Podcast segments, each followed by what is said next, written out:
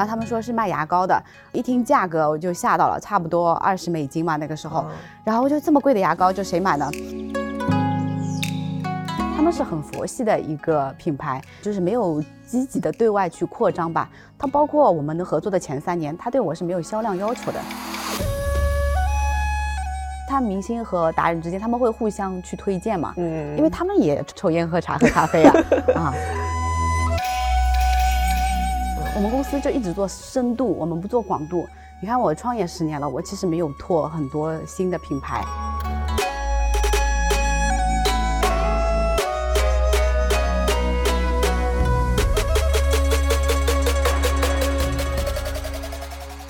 感谢大家收听这期播客。节目开始前，我想告诉大家一个消息。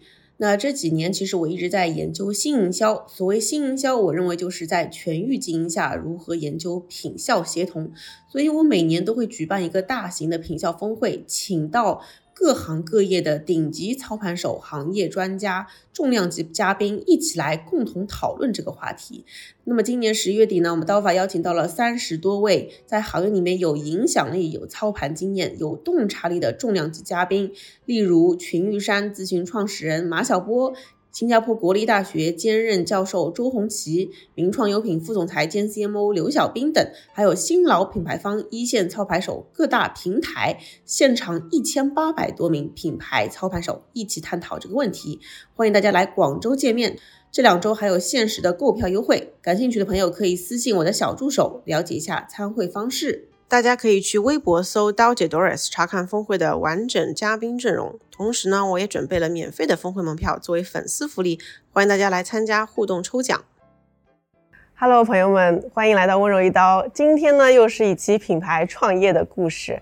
然后呢，在几个月前，其实我在小红书上被种草了一款牙膏。然后其实我在各大平台都有激情分享，其实连买了好几罐也用光了。但是我后来去研究了这个品牌它背后的主理人，然后和他品牌的历史，我就觉得非常有意思。她其实是一个女生，她在十年前在一个外国的展会上。大胆的向这个品牌，呃，向品牌方要来了中国的代理权，并且在中国经营了十年后的结果。所以呢，这个当年的小女孩啊，现在就坐在我身边，是牙膏姐姐。牙膏姐姐跟大家 say 个 hi 吧。啊，大家好，我是牙膏姐姐。呃，然后今天很开心跟牙膏姐姐一起讨论一下，说。他的创业的故事和他是怎么经营这个品牌这十年来的感想的，啊，这其实也是我第一次采访这种类型的创业者，就是，呃，是拿到了海外代理权，拿到中国来把这个品牌本土化的故事。那我首先想问问你的这个经历啊，因为我们其实温柔一刀非常喜欢了解大家背后的这个故事，就是你能跟我讲讲。你是怎么会要到这个主理权的？要到这个，你跟我讲讲，你是当时是在做什么？你是怎么拿到这个代理权的这个故事吗？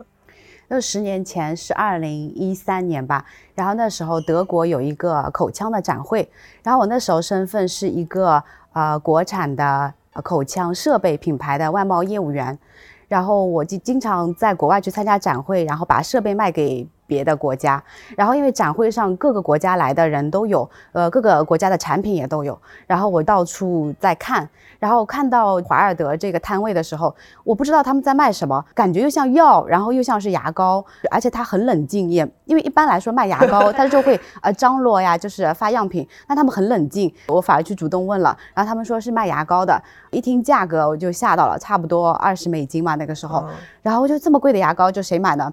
呃，但是它越贵就是。是让我觉得越好奇，而且他这种冷漠的态度让我觉得那生意能进行下去吗？但是，一看他这个年份又是一九三二年就有成立了，那应该是就经营这么多年还保保存在这里，所以我就嗯拿了一些样品，他都不用买，就是说可以啊拿一支样品给你试一下。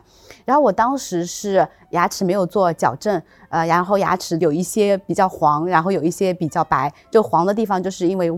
凹在里面的刷不到嘛，拿了这个牙膏回到酒店去刷，就刷一次它效果就很好，就把凹在里面那颗牙就可以刷白了。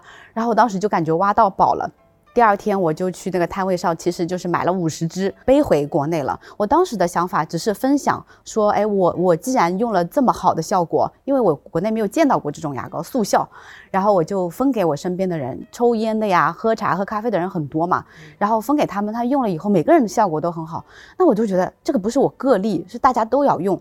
呃，然后因为我当时在卖医疗设备，我认识很多牙医，然后我把这个东西也分给一些牙医用哦。然后那牙医说啊，这个东西很好啊，因为很多患者洗完牙了以后，他还要继续抽烟、喝茶、喝咖啡的，那他可以把这个分享给他的患者。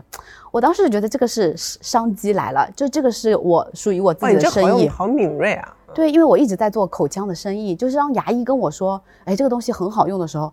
那我就觉得这个是个商机，然后当时我就呃拿了这个品牌的联系方式，我给他写邮件，我说我可不可以来拜访你一下，啊，我因为我对这个品牌很感兴趣，想拿中国代理权，然后他们说可以的，然后就给我安排了个时间，就这么简单，对，就这么简单。所以你当时是在展会上没有见到他们的 CEO，你只是拿了一个样品回来，买了一些牙膏回来。对我当时就是认识了他们的销售主管，嗯。然后他，他就接他，他们就是很开放的一种态度，因为我是第一个去联系他们的中国人，你敢想吗？就是很多中国人已经在那个时候已经有出国去参加展会，二零一三年左右是吗？对，我就觉得为什么会没有人看上他，就是轮到我了，就是捡了个这么大便宜。当当我知道没有中国人联系他的时候，就是我在想，我这个时候一定要拿下他，所以呃，靠我一个人可能不行的，因为他不认识我。我在口腔行业可能已经做了很多年了，但他不知道我，呃，然后我当时就找了一个意大利的朋友。嗯，他以前是我的客户，然后他知道我的口碑，因为我卖东西从不乱说，就很诚实。然后就是我其实以前也做过一些口腔杂志的东西，然后他对我是比较了解的，所以我就问他，我说，哎，我我要想去拿这个品牌，你可不可以帮我一下？就是跟我一起去嘛？啊，对，因为他们那个人他在口腔行业干了二十多年了，然后他对那个瑞士的品牌有一些了解。嗯，所以他就说好的，陪你去一趟，因为他以前在中国买很多产品都是我帮他去监督的，呃，就是哪个品好或者不好，这个时候是他报答我的时候，然后他就跟我一起去了，啊，那然后去了以后，他会给我说了很多好话，呃，华尔德就说可以啊，试试看，反正也没有人找他，啊，你真的是个创业故事，那所以说，也就是说你在代理这个之前，你不是自己做生意，你就是一个打工人，对，嗯，啊，我也当时也没有钱。然后我当时还在想，哎，我拿下代理权了以后，这个钱怎么来啊？这都是很多的问题。但是我其实很看好它。就那个时候，就我不知道它能做到多大，但是我知道这个是有市场，而且这个市场会越来越大。嗯，所以我觉得先不管了，先去了，把它拿下。当时买机票的钱都是我差不多五分之一的积蓄了。哇，你你你你怎么有这么大的勇气？你这让我想到谁，你知道吗？就是耐克的创始人，他在他的自传里面写到。他当年就是在日本，呃，写邮件给鬼冢虎的创始人说：“我要代理你。”呃，你这个故事一模一样的啊，是吧？哦，因为我就看好这个东西，因为我自己本身就有这个困扰，然后我又干这个行业，我我知道中国的当时的口腔的现状，就是大家。牙齿其实没有很关注，他口腔的健康不太好，包括整个的中国的牙科医疗，其实当时都没有很好的发展。那现在的话，就大家你看看，就是都做矫正。呃，就是美，牙齿美是件很重要的事情。那那个时候就没有，但是我走在前面，我比人家知道，因为我一天到晚在国外参加口腔展会，我知道，哎，国外的人对牙齿已经很重视了。那中国也会有那么一天的。所以你原来做的是把中国的医疗，就是口腔医疗器械卖到国外去，是吗？对。哦。然后你就一直看海外的，所以你就能知道海外的趋势在哪儿。对，可能有一些人他会觉得我出去，我主要是卖我的产品，他专注在卖这个过程，他不会去看。但是我当时卖货的时候，我的理念就是我得先了解人家是怎么样的，那我在跟人家说的时候可能会卖得更好。所以我当时在做销销售业务员的时候，就业绩其实也挺好的，就是因为我会去看这些东西啊。嗯，这就是极致的商务该有的样子啊。呃，那那拿到代理权是一回事儿嘛？那怎么怎么才能做呢？因为你也没有自己经营过一个品牌，那你怎么把它开始呢？哦，我之前的老板他其实也是个人创业的，他我从他身上也看到了一些呃好的案例，因为他也是自己一个人就是吃苦耐劳做做出来的。然后我当时就觉得我也可以像他一样拿下这个品牌以后，我就告诉自己。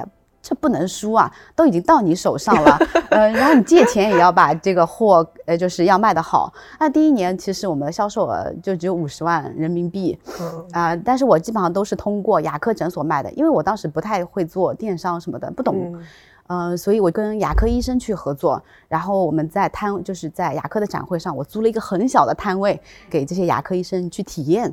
哎，这个牙膏怎么怎么好？那有些牙科医生他其实愿意，呃，高价值买入一些好的东西，因为他们理念比一般的人要超前。嗯，所以我们是先切了这个口子。哦，就等于说，因为你也是有这样的一些资源嘛，积累下来这样渠道，就先从你的这个渠道开始。对，从零到一。对。而且牙科医生他是一个很好的背书，他都认可了，然后我再去卖别的渠道的时候，呃，就人家会觉得，哎，这个更可信。嗯嗯，你这又让我想到了薇诺娜最早期是因为他先做药的，他就先从这个呃药医药相关的这个医生什么之类的开始啊，你这是一样的，而且你这只就是高维打低维了都。对，因为我当时只有这个，我其实都没有像你想的那么就是对对对，这都是后面在总结的，都是当时就是有啥做啥呗。是啊，嗯，做了以后我就发现，其实我是可以做电商，因为它其实是一个很好的 to C 的产品。嗯，自己慢慢学。当时我连微博都是不用的，因为我是一个很闭塞的工厂打工人，就是 对营销其实我没有特别多的见识。为了卖这个牙膏，然后我去开通了微博账号，然后也开始研究是在淘宝上面去怎么开店，然后都是一点点自己。积累起来，嗯，然然后后来后来怎么样了呢？就是你开始电商了以后，因为毕竟它是个一百五十，现在是一百五十元吧？对，一百五十元的牙膏，它就是真的是很惊人的价格啊。怎么把它卖能够卖出去呢？嗯，其实我们刚开始的时候，它没有品牌力。那我们最主要的就是要让它的功能去扩大化。那去功能扩大化，你只是靠说是没有用的，一定要让他们眼见为实。然后我们当时就想了个办法，找了一个鹌鹑蛋，然后用这个牙膏现场刷。它刷了以后，就立刻把这个。蛋壳就刷的白了，然后人家就觉得很惊奇。其实这个方法是我们发明的，可能就现在很多人都在用这个东西，都是我们用用剩下来的。现场就给人家刷白了，因为刷这个鹌鹑蛋就是特别的明显，一刷它蛋壳上面的污渍就去掉了。然后我们在现场销售的时候是用这个策略，很容易引起别人的好奇。然后当时我们在淘宝上开了一个牙膏姐姐的企业店，淘宝刚刚开始做直播。然后我们是第一波入驻的，就是开始做直播了。然后我自己就是现场去演示这个东西，那就直播就围观的人就很多。然后虽然有很多人喷，呃，说这个可能是假的，但是也有有也有人 是那就是真的。设计好的鹌鹑蛋吗？对，但是但是就是还是会有人，很多人有争议的话，其实还是会有很多人来看。其实我主要的就是想要有人先买，买完以后这个产品的复购我是一点都不担心的。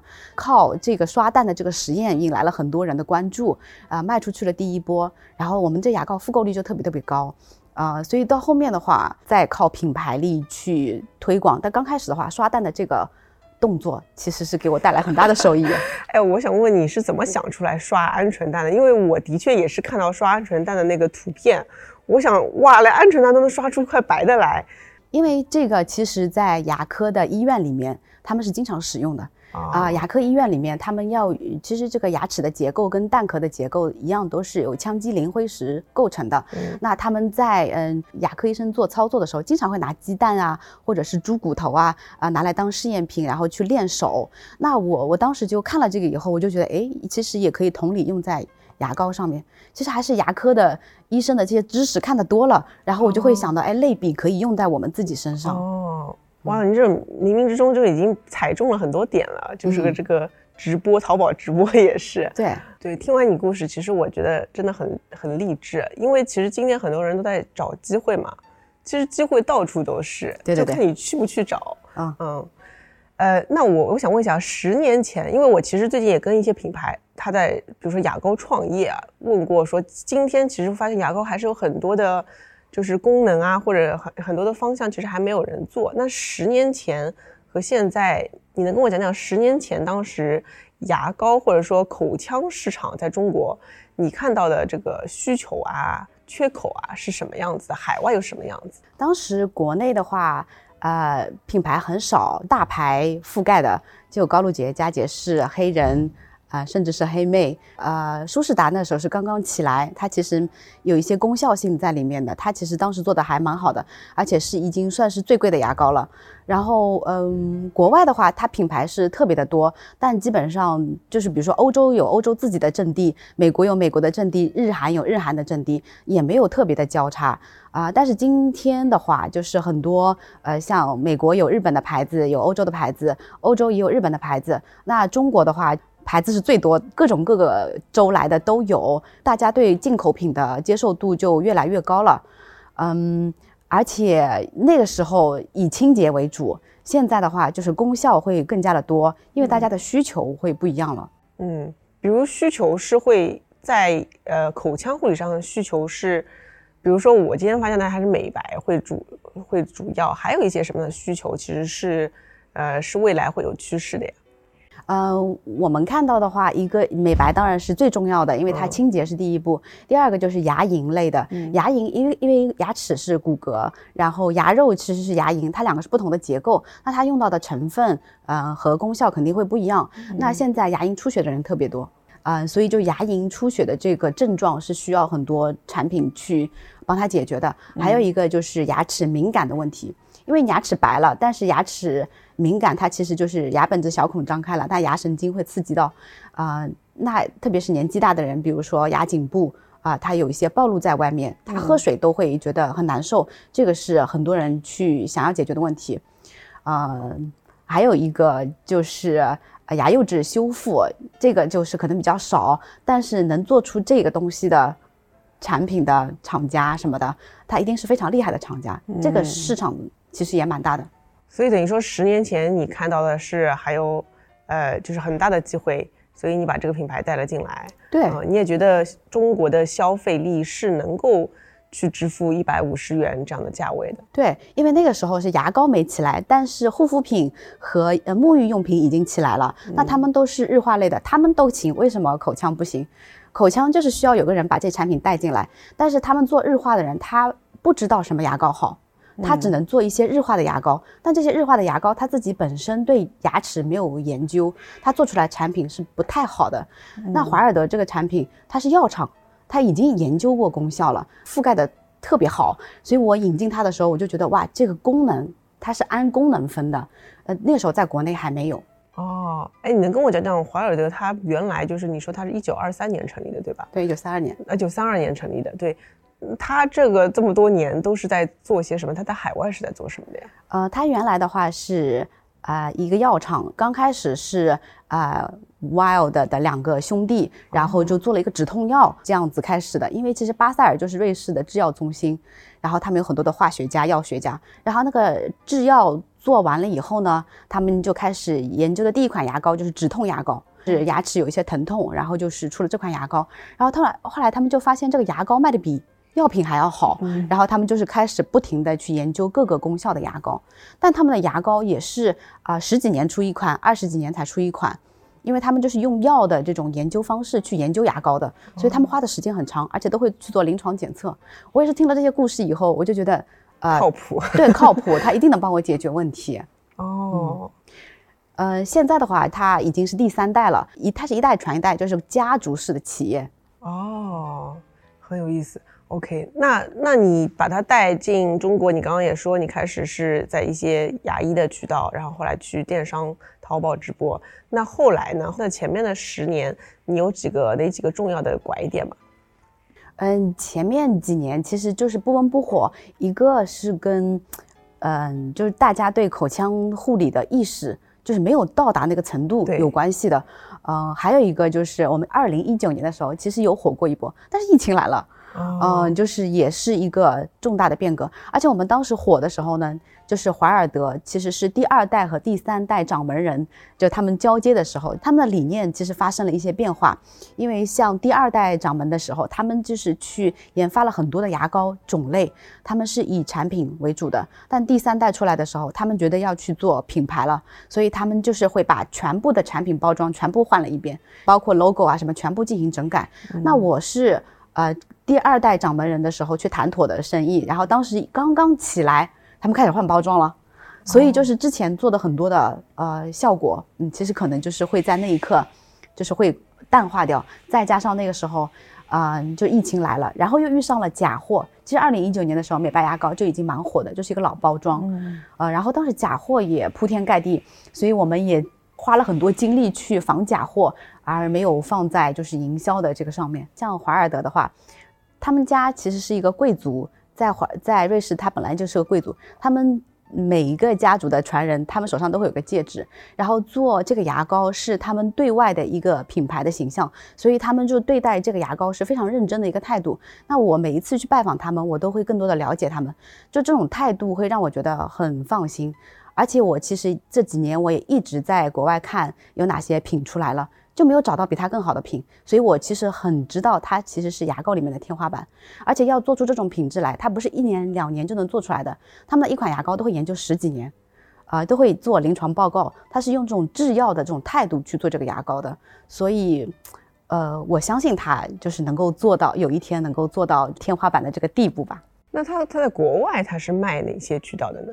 在国外，它就是卖药药店，还有就是牙科诊所，他们是很佛系的一个品牌，就是没有积极的对外去扩张吧。它包括我们的合作的前三年，他对我是没有销量要求的，嗯，呃，就是到了第三年以后，发现我就我订货啊，一个月订一次，两个月订一次，就觉得我就没有规划，然后他们才后面才跟我提了要求，说你一个季度订一次，但是其实也没有就是销量的要求，减少他们的工作量而已，他们对。别的国家也是这样子的策略，那他如果已经是是贵族了，然后也说白了不缺钱，然后又这么钻研这个品牌，但又没有非常激进的在扩，比如说大众渠道，那他们做这件事情一直坚持是为什么呢？我就很好奇，每个人的动力都来自于哪里啊？嗯，就是热爱吧。现在他们是第三代的掌门人了。然后他小的时候还给家里面做了牙膏的广告。然后他每一次说起这段故事的时候，就是会很自豪。而且现在的第三代掌门人有两个是表兄弟，他俩以前都是自己创业的，就有自己的事情。二代要退休的时候，他们把自己手上的工作都辞了，然后就回来，就是把这个工厂搞起来。现在工厂搞得很好，他们用的全都是呃顶级的机器人。你去做这个工厂啊，就是你你待会儿看到 Christoph 了，他会很自豪的告诉你，无人能及的生产设备。我以为他会带着机器人来 看我。啊，我觉得这种品牌真的好好啊，就是一个是就是就是没有杂念的在真的研究一个东西，然后用用这么多年沉淀，然后也不急功近利。第二个是还碰到了这么热爱的你。然后你竟然就是挖到这么大个宝，而且你还有这个，就是你这个创业者精神，就把它也这么笃定的把它做做到现在，我觉得这个都好神奇啊！因为他们其实也是看人合作的，他也不是说，哎，我一定要多大的公司他才跟我合作，因为他是看到了我的热爱跟他们很一致。呃，包括诚实啊这种态度，呃，他就觉得你虽然没有钱，虽然你很年轻，但是我可以给你试一试，我甚至可以愿意帮助你来成长。呃，包括现在第三代的华尔德的掌门人 Christoph，他就是在美国读的书，但是他们在美国没有找合作伙伴。那我其实也很好奇，为什么不做？对啊，美国这么大的市场，对他们说没有遇到非常好的合作伙伴，所以他们就没有做。我我我，我听到这个就是非常的。欣喜，我觉得好有趣啊！就真的就是没没碰到认同理念的人，就宁可这个生意先等一等。对，因为他们不愁吃穿，所以他这种理念其实也影响了我。所以你刚才问我一三年到一九年我们在做什么，我们就慢慢做，哎，就是先打磨团队，然后先把这个品牌先吃透了，就等到哪一天，呃，中国的市场对口腔护理的意识起来了，那我们这个切进去的时候就会非常的容易。因为你跟我们说任何的口腔护理的知识，哎，我们都懂。我们甚至可以把我们的知识传授给牙医哦。因为牙医他可能更多的是专注在治疗上面，然后我们对预防其实是很关注的。我六月份的时候还在中国的口腔医生的协会的呃台上还发言，就是告诉我们的牙医，哎，国外他口腔护理发展到什么程度了？嗯。我我讲到这里，其实我觉得你的这个个人的故事也对很多人很励志。除了我对这个牙膏品牌现在就觉得我这钱没花错地方，我觉得我要接下来永生成为你们的用户了。然后我自己觉得你这个故事其实也很励志的，因为今天其实能售卖的渠道更多了，嗯，抖音啊、小红书啊。然后其实如果你真的很喜欢一个行业，你去热爱它、深度研究，并且大胆的去向国外提出我来愿意为你代理的，其实是可以做的。你你你当时就是这么一步一步过来。对，嗯，就是其实还是看到它这个前景了，呃，如果你在这个行业里面就是干了十几年，就是你你会有这种嗅觉，哎，就是什么东西是将来的趋势。我当时已经不觉得，我虽然一个是个外贸业务员，我已经不觉得出口卖设备是一个很好的生意，因为它当时竞争已经很激烈了，工厂很多，啊，然后来买我们设备的一些人。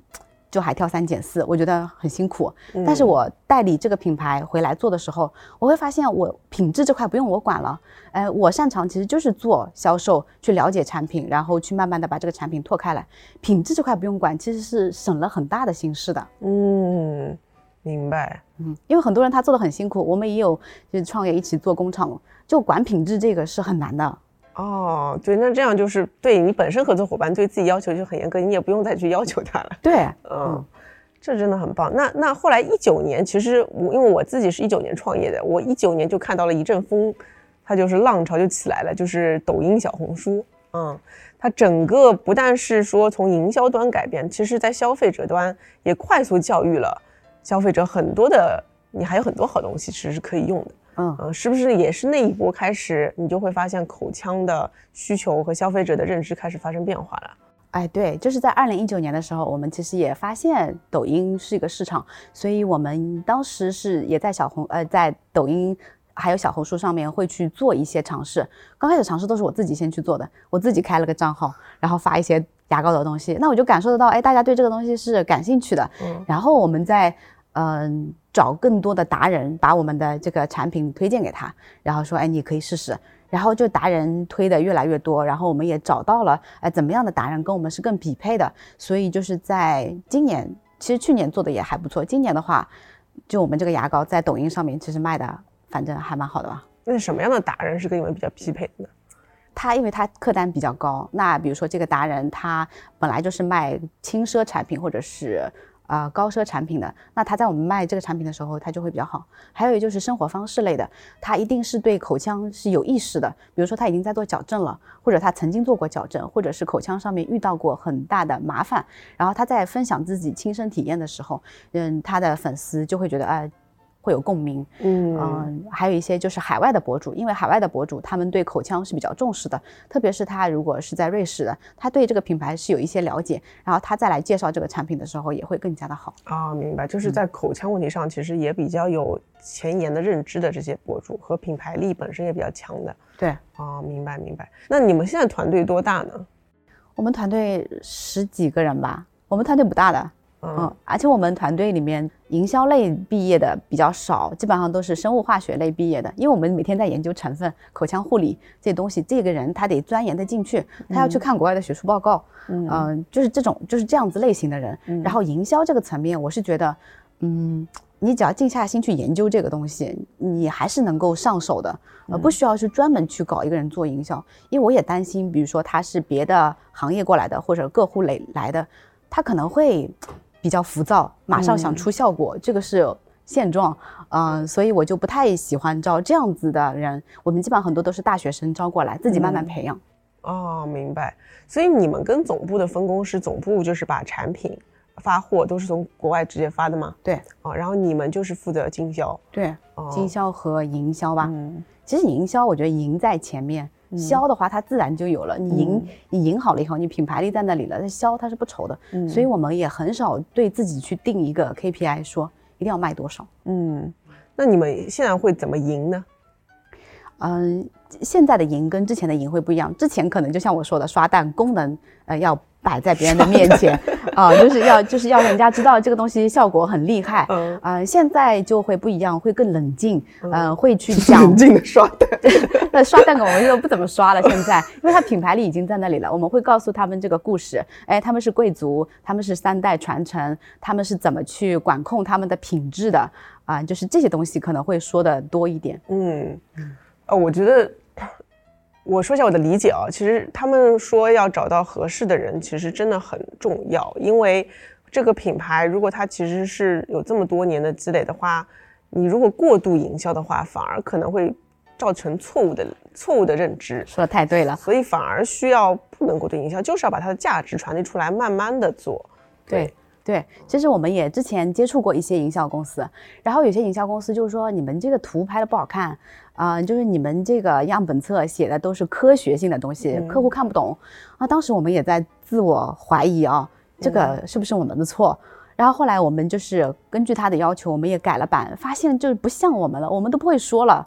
然后后来我们又嗯，改回去，我们就是这样子的企业，我们就是科学性的企业，它就是跟别人不一样，就做自己就好了。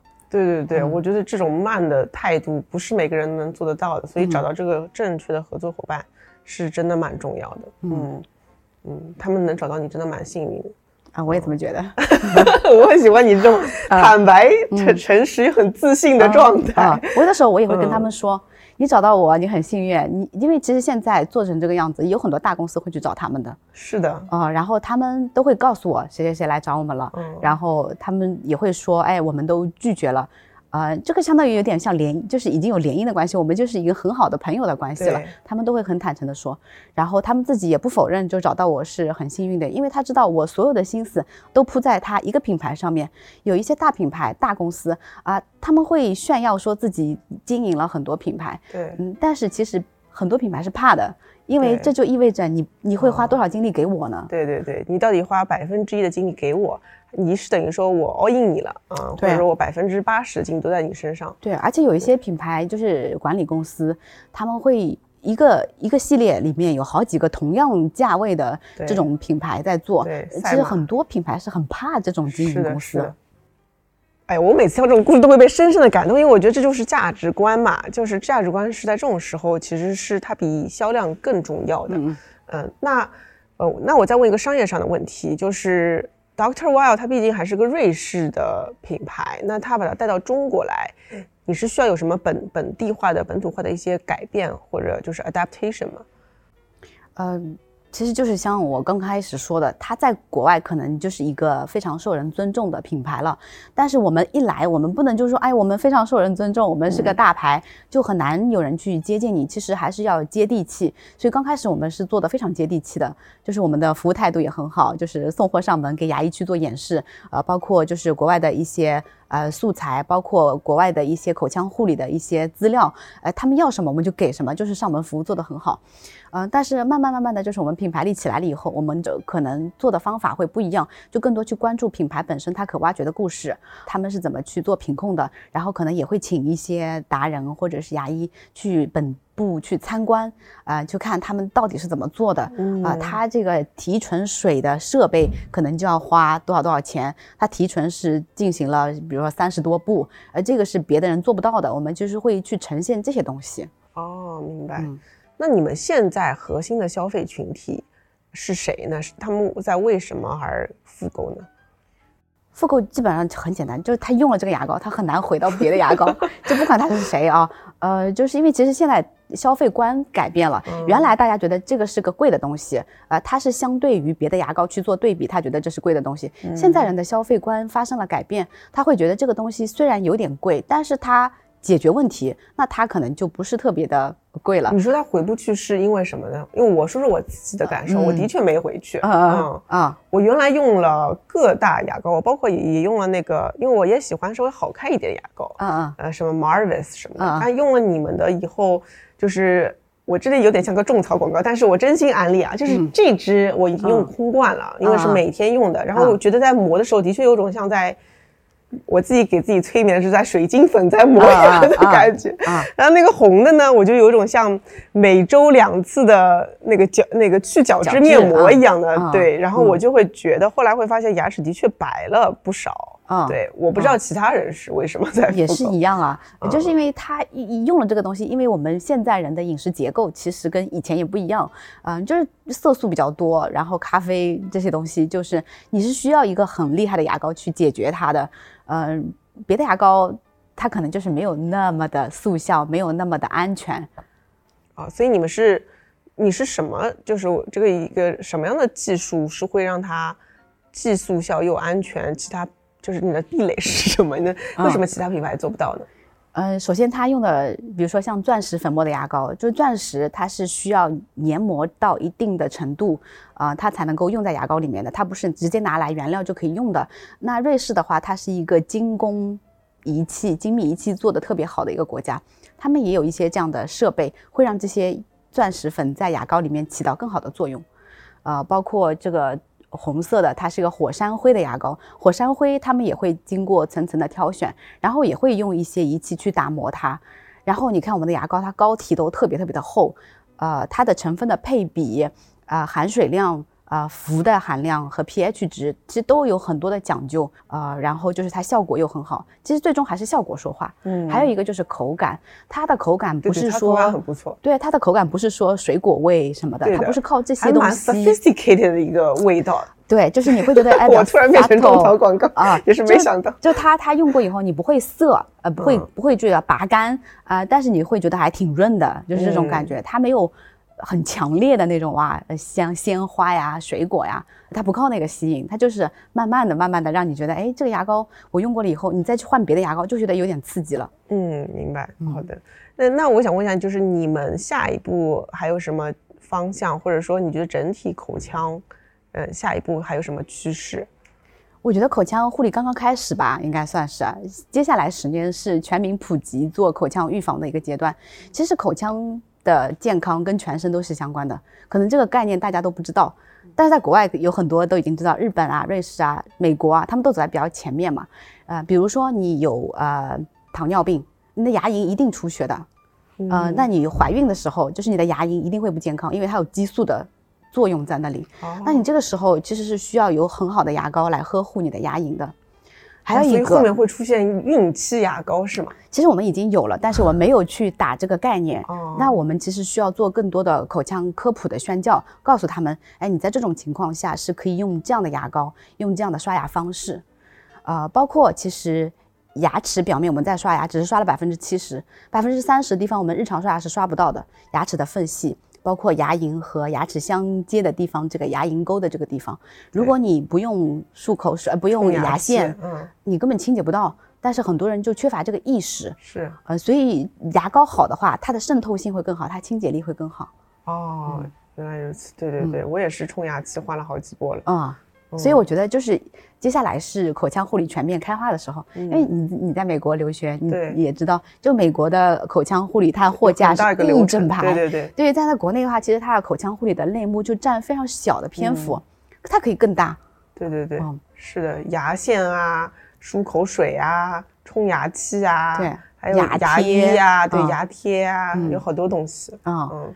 然后我因为我自己在骑车嘛，然后我就上次就看了一个故事，就是一个啊美国的女骑手，她得了第一名，但是她在这个期间，就是骑车这个期间，她刷了四次牙，就一边骑车一边刷牙。然后后来记者采访她，你这个会影响你的成绩啊？你就停，你就是这样刷牙。她这很重要。她说我我要喝一些呃功能饮料，她有糖，我得刷牙。就他们就是非常洁癖的一种态度在对待牙齿，嗯。我们这里现在还没有，但是我觉得接下来的十年，就是中国人也是这种状态。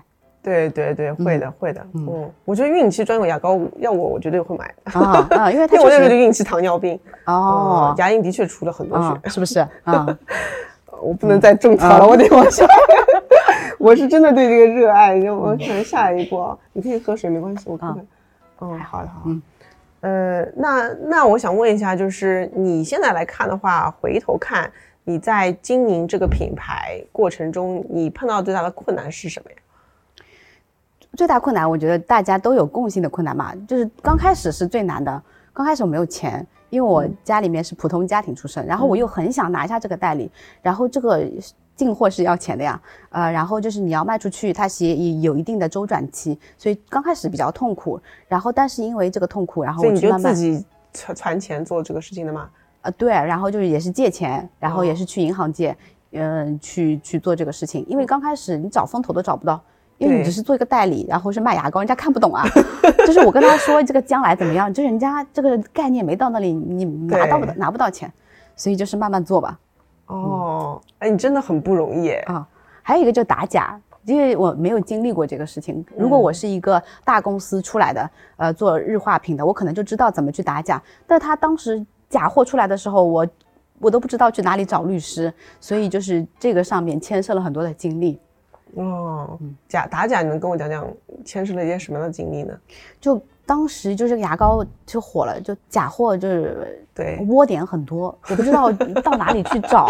但是但是这个牙膏啊，其实我不在乎它稀释了我的市场份额，呃，关键是它造出来牙膏会伤牙齿，然后我很怕别的人认为这个就是真货。那它就是把牙齿都磨损掉了，因为它这个颗粒不是你随便能造出来的。但假货它随便放的啊，它颗粒非常非常粗，呃，然后我就很担心的是这个点。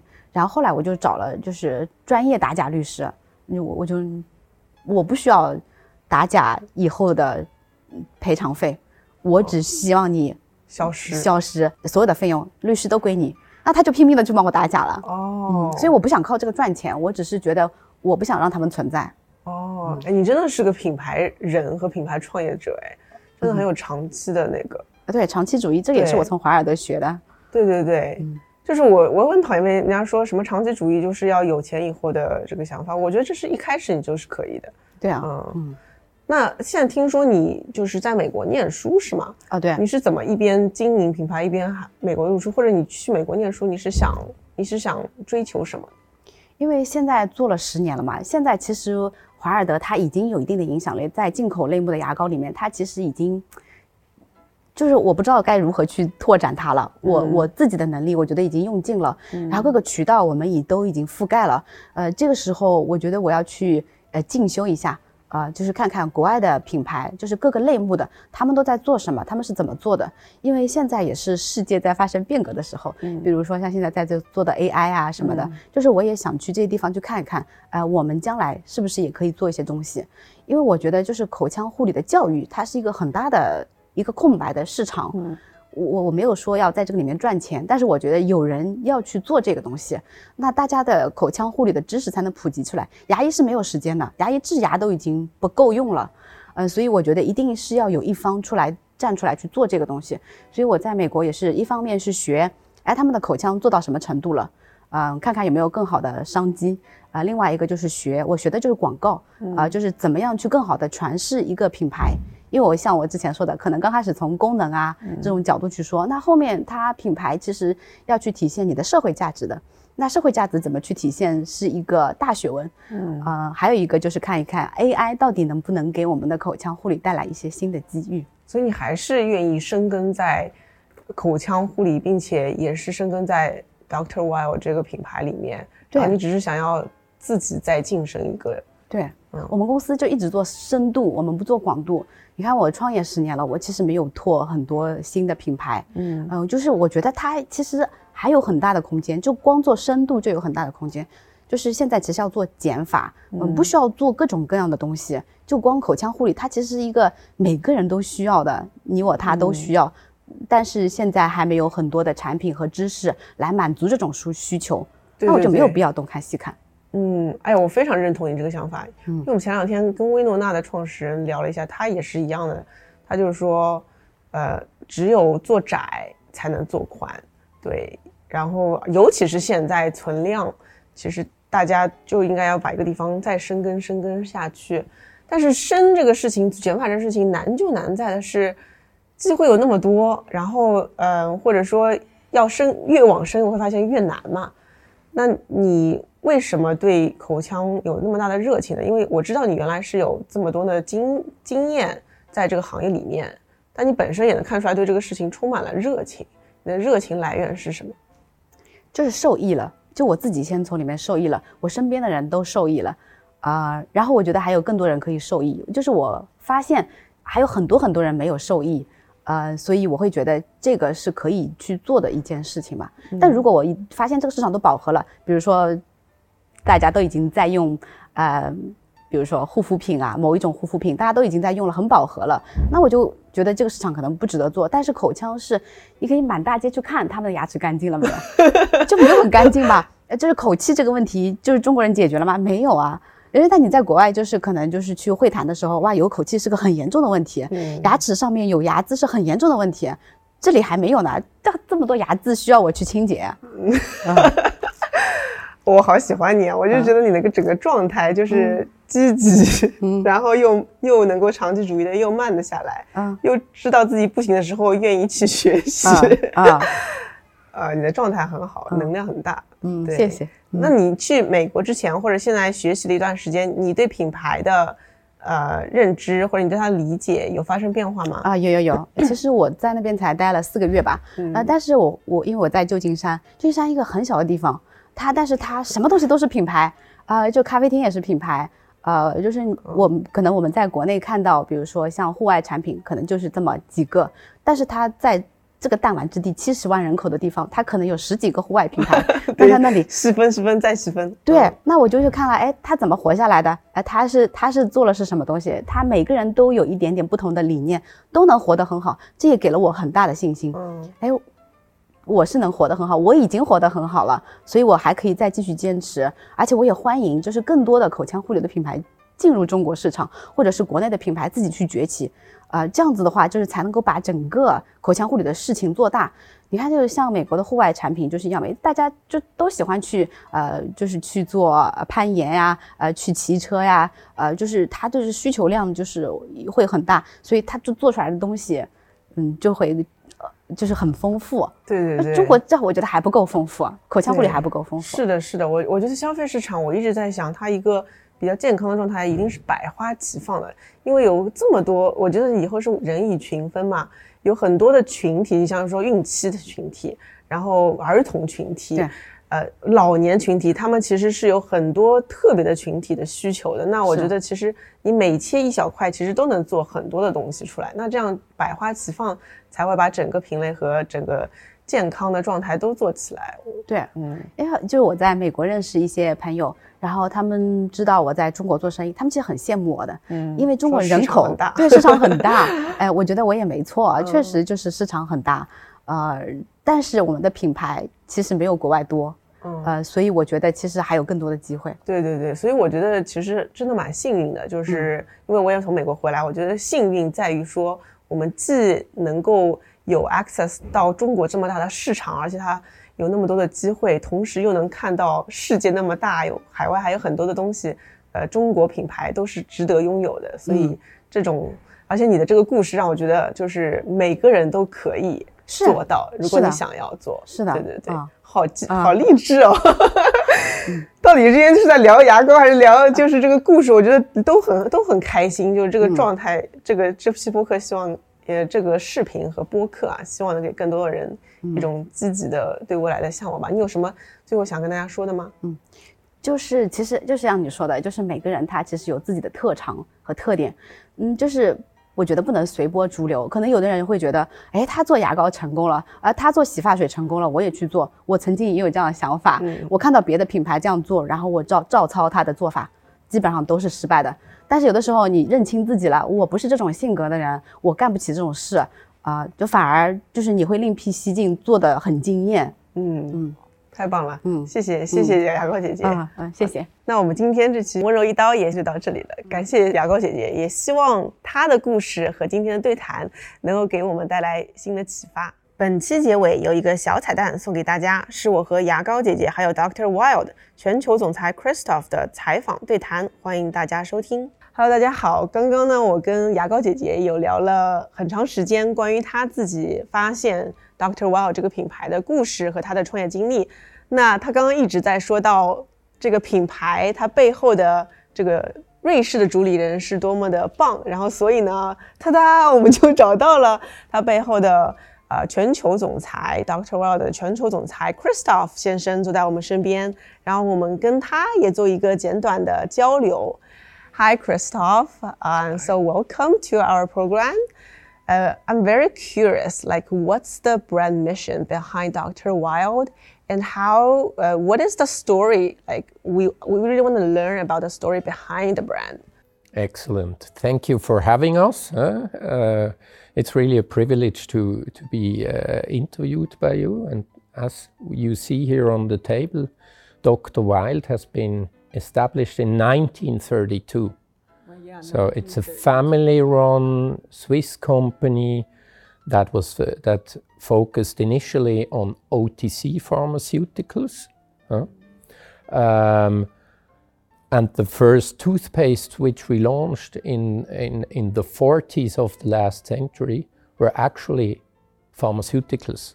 And our products then, depending on the regulatory pathway, still s- stayed pharmaceuticals, but the most of our oral care products are now cosmetics, basically.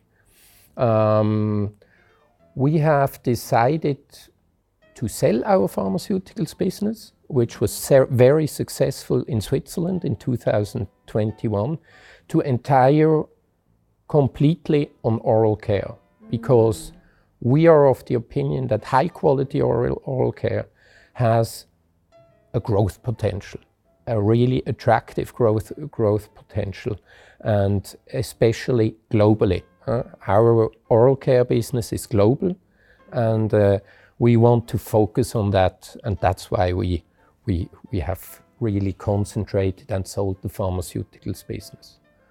For us, providing oral care means, you know, in Switzerland we say good health starts with a healthy mouth. And all these products which we develop, they are behind, in a way, this sort of slogan commitment which we have. Every product here has a unique ingredient that works, uh, that, that gives the sort of care you are looking for. And uh, as I said, we were a pharmaceutical company. The products are manufactured at basically a very high standard in our pharmaceutical factory and uh, providing the best quality to the customers in China and around the world is, is really our mission to improve oral health. It's actually really interesting because Rachel actually told me before you guys sold the pharmaceutical part and really want to concentrate on oral care. So what is it that you see in oral care industry globally that you want to make this decision? Well, it's very, it's very simple. When you look at the table, you see pastes, hmm? but you also see mouth rinses.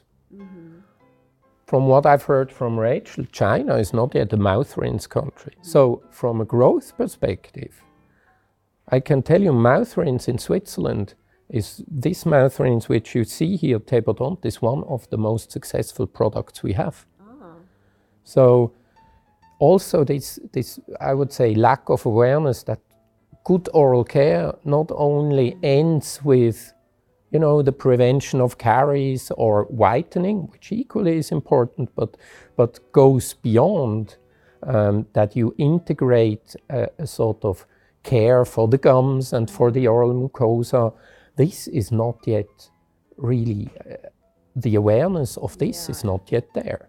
And with our product, we are perfectly positioned um, to provide them to people in need, uh, but also to be uh, very uh, to to grow uh, globally. So um, the decision then to sell was very easy because we were able to sell a highly successful domestic OTC business and then retain our growth platform for the future. uh. And I joined the company in 2017 with my cousin. We run it now in the third generation. And every generation has a shot at making something new, something disruptive. And we were totally convinced that this is the way to go. Um, the way our numbers look since 2021, this was absolutely the right decision. So we're totally happy. Yeah, like yesterday he mentioned to me like less is more. It's their concept now. Yes. Yeah. Oh, yeah, I heard from Rachel actually the pharmaceutical part is also very successful, but you still made the decision to sell it. So I feel like it's a very hard decision, but definitely the right one.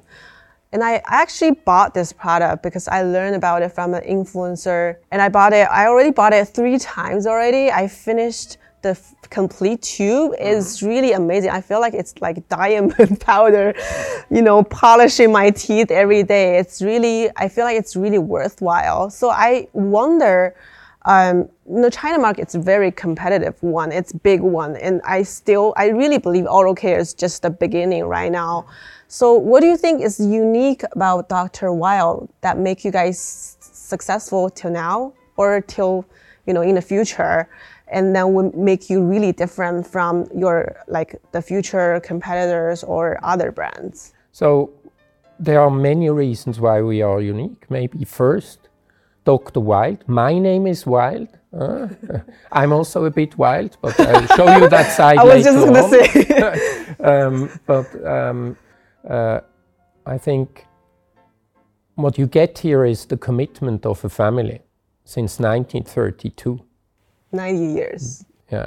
So this family is not, let's say, a bunch of shareholders having some managers work for them and wait for who wait for their dividend to pay at the end of the year. No, we as a family we are committed to this business and really to also operationally run the business. Second, the quality, which stands out in my in, in my view, is uh, comes from the fact that although we are no longer selling pharmaceuticals, we are keeping almost similar standards to, to what we did before. Uh, we have the same quality assurance, the same lab which controls uh, uh, every batch which is produced. We have the same pharmaceutical water. We use pharma grade water to produce all gels, mouth rinses, and tubes. Obviously, we were a pharma pure producer, we have the capability. So we all produce it at that level. uh. Um, third, I think every product in our portfolio has its purpose. uh. So this is not; these are not products which are put on the market with simply a marketing idea and maybe providing basic, you know, care, caries prevention. Every product has a unique ingredient. Like Depurdent, it has this pumice powder from lava stone, or Emophon diamond, which actually has diamond particles uh, in it as the, the, the, the, the substances which make your teeth shine. With this diamond uh, product, you can also brush your teeth daily and look after the caries prevention because it contains fluoride. Um, we have Tebodont, which is our line with tea tree oil. Uh, it's for daily, daily oral care, but also for intensive care if you have gum problems. So you have a, a full daily oral care line with tea tree oils, also for prevention of gum problems. So you can actually use it to prevent. So a huge, uh, interesting um, uh, uh, product line. And we have also products for pain sensitive teeth. So our Emofluor line is really dedicated to the daily oral care and intensive care of for people who have who suffer from pain sensitive teeth, which is ugly. I mean, when you think about having a cup of tea or going for an ice cream and you're worried that you know pain kicks in that's not that's not cool you know? And and that's that's a solution which we developed for really people with pain sensitive teeth. Also with uh, interesting and very good good ingredients like um, stabilized stannous fluoride and and peptide that's the latest innovation in Emofluor so uh, every product has its purpose, has key ingredients, and is clinically tested. We are not launching products for marketing fun uh, Yeah. or for peak sales and then disappear. That's not, that has never been the strategy of our family. Yeah. So since you mentioned it's a family business, I feel like they're like your babies basically. It's your heritage. You have to make it you make it, you know, matching your heritage. Yeah. So I wonder uh, like besides the ingredients because Rachel mentioned she's worked for many years in this uh, industry and when she met you guys, she feel like this is top of the top. But what is the really the like can you give me an example of the development process behind it so that you keep it to the wild level? Um, development or manufacturing? When just to be clear when we manufacture our products each raw material when it arrives gets tested by our lab so that it meets spe- specifications. Then the raw materials get manufactured into a batch of a product. Um, that batch is being tested by our lab, whether it meets spec- specifications. Then we do the finished product. Before we release the finished product to the market, we again do controls in the lab and also controls for microbiology, etc., so that what you get in the tube is actually what you can expect, uh, and that's Swiss-made and wild-made quality. uh. And when we talk about clinical or development, um, uh, each of the products um, has been has a clinical background, so it has been clinically tested. Tebodont, especially on, on, on its effect on gums. huh?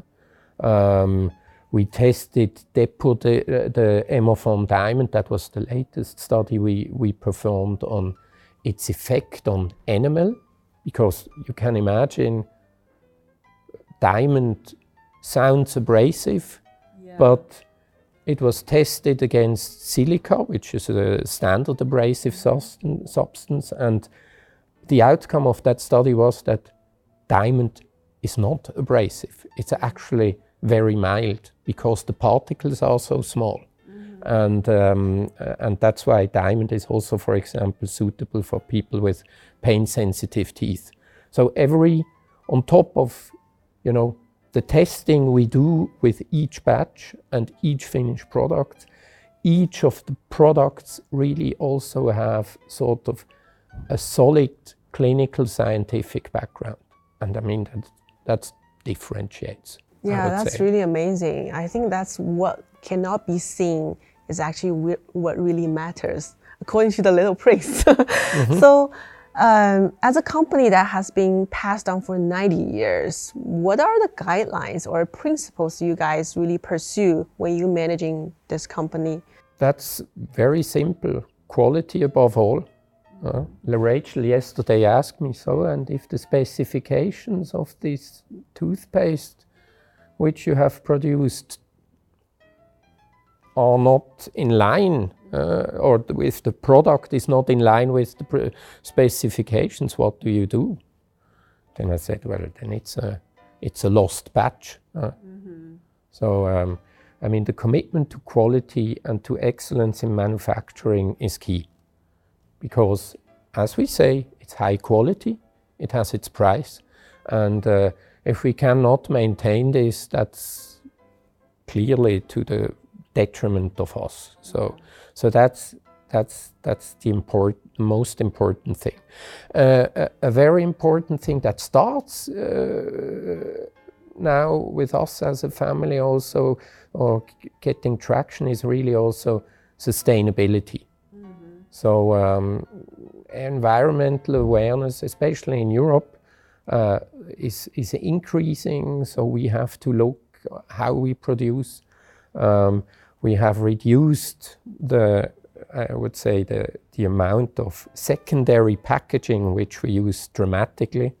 Um, uh, and we now, for example, use bottles in PET, which are recyclable in our mouth rinses, and we have a we we produce our own energy. Uh, So we have a photovoltaic installation on our roof of the production facility, and we put the sustainable energy of the sun into those products by, I would say, I think producing 30% of our annual need now sustainably ourselves. Wow. So that's also a key aspect for us, also for the future, for the global success of, of the product. Hmm. It's very interesting. I also heard, Rachel, that you guys investing a lot into robots, right? Yes, I mean that's that's another topic. Um, innovation or being ahead of the curve in manufacturing, especially when you manufacture in an expensive country like Switzerland, mm-hmm. because we like this, we like to have it under our control and drive the quality of the product. You need to, you know, innovate and you know, while we were selling the pharmaceutical business, we already invested in new production lines. So we have a lot of robots working now or, or, or do, doing, the, doing work in our factory, um, which re- really also increases capacity, precision, and that's exactly what these products should, should also uh, uh, in a way show huh? precision. And that's something we get from using cutting edge technology also in our manufacturing. Yeah, that's really cool. Yeah. Actually, one other thing I want to mention is when I learned the story about how you guys met Rachel mm-hmm. and how she was actually still a young lady, but she showed huge passion, but you guys completely trust in her and you guys have this partnership for 10 years. Mm-hmm. It's actually a really inspiring story. And I feel like you guys own some shared values on how you should manage a brand on its own pace instead of just pursuing sales and, you know, um, lots of other things other than the quality and brand itself. Mm-hmm. So is this something also like under your guidelines, uh, like your principles? Yes, I mean, we are a family run company we are not driven by quarterly results. That means also we are not looking for, you know, the quick buck, uh, making quickly money, but we prefer to make money on a sustainable basis. Also, given that the products are important products in our view, just selling them for two years and then disappear is also a disservice to customers. Mm. So we prefer to to slowly grow and and and but grow in a su sustainable way, which we have done, yeah. thanks to the excellent work of Rachel. Yeah, uh, thank you, and yeah. you're also very patient with me. Yes, but again, I mean, at the beginning, there was mutual trust. Mm.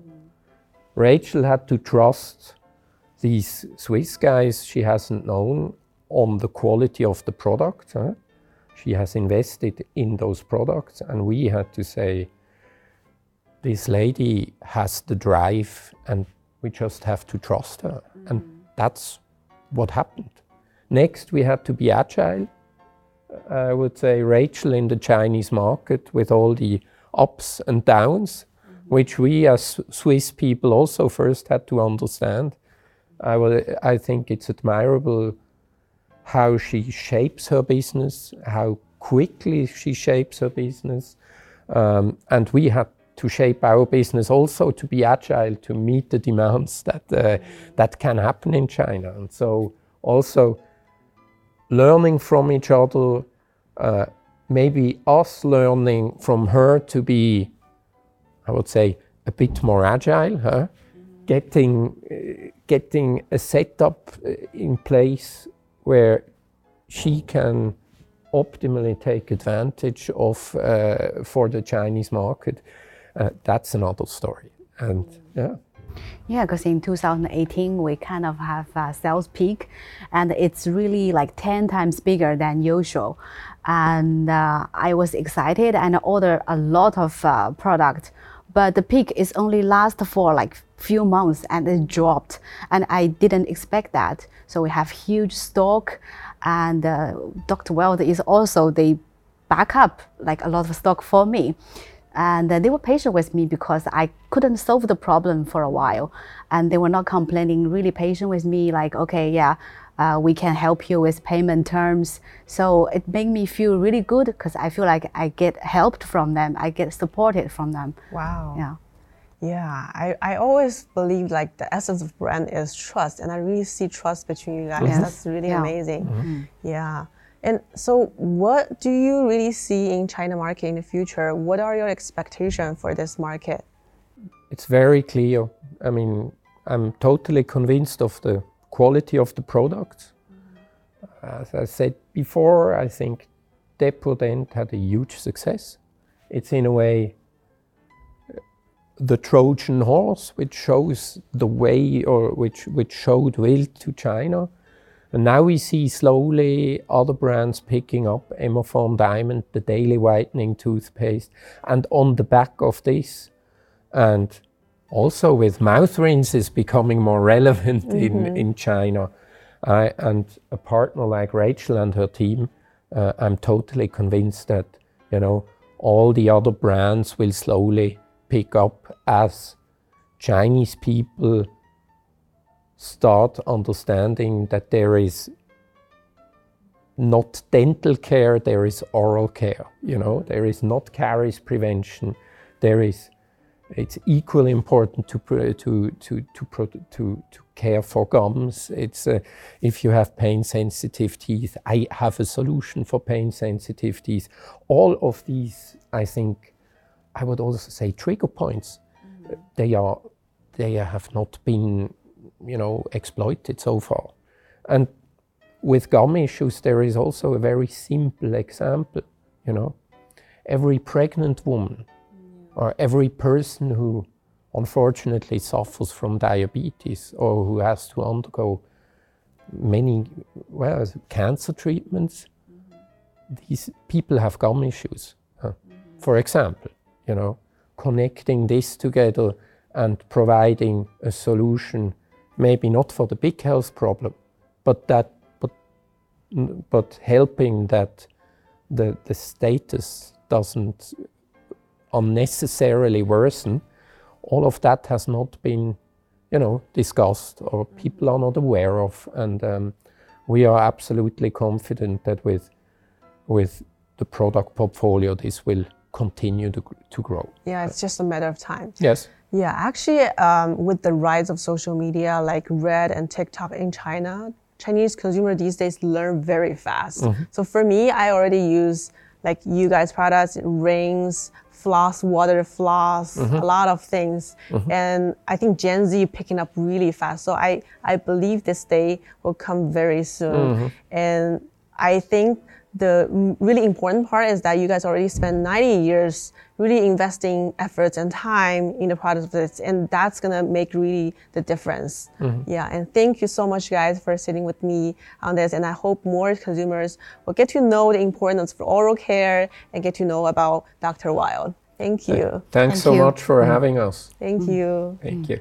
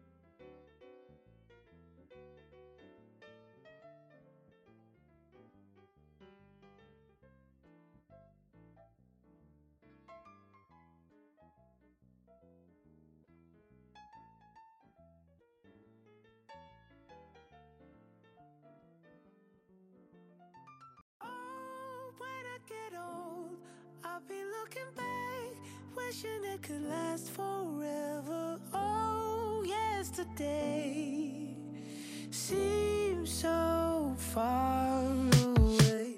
Long dress,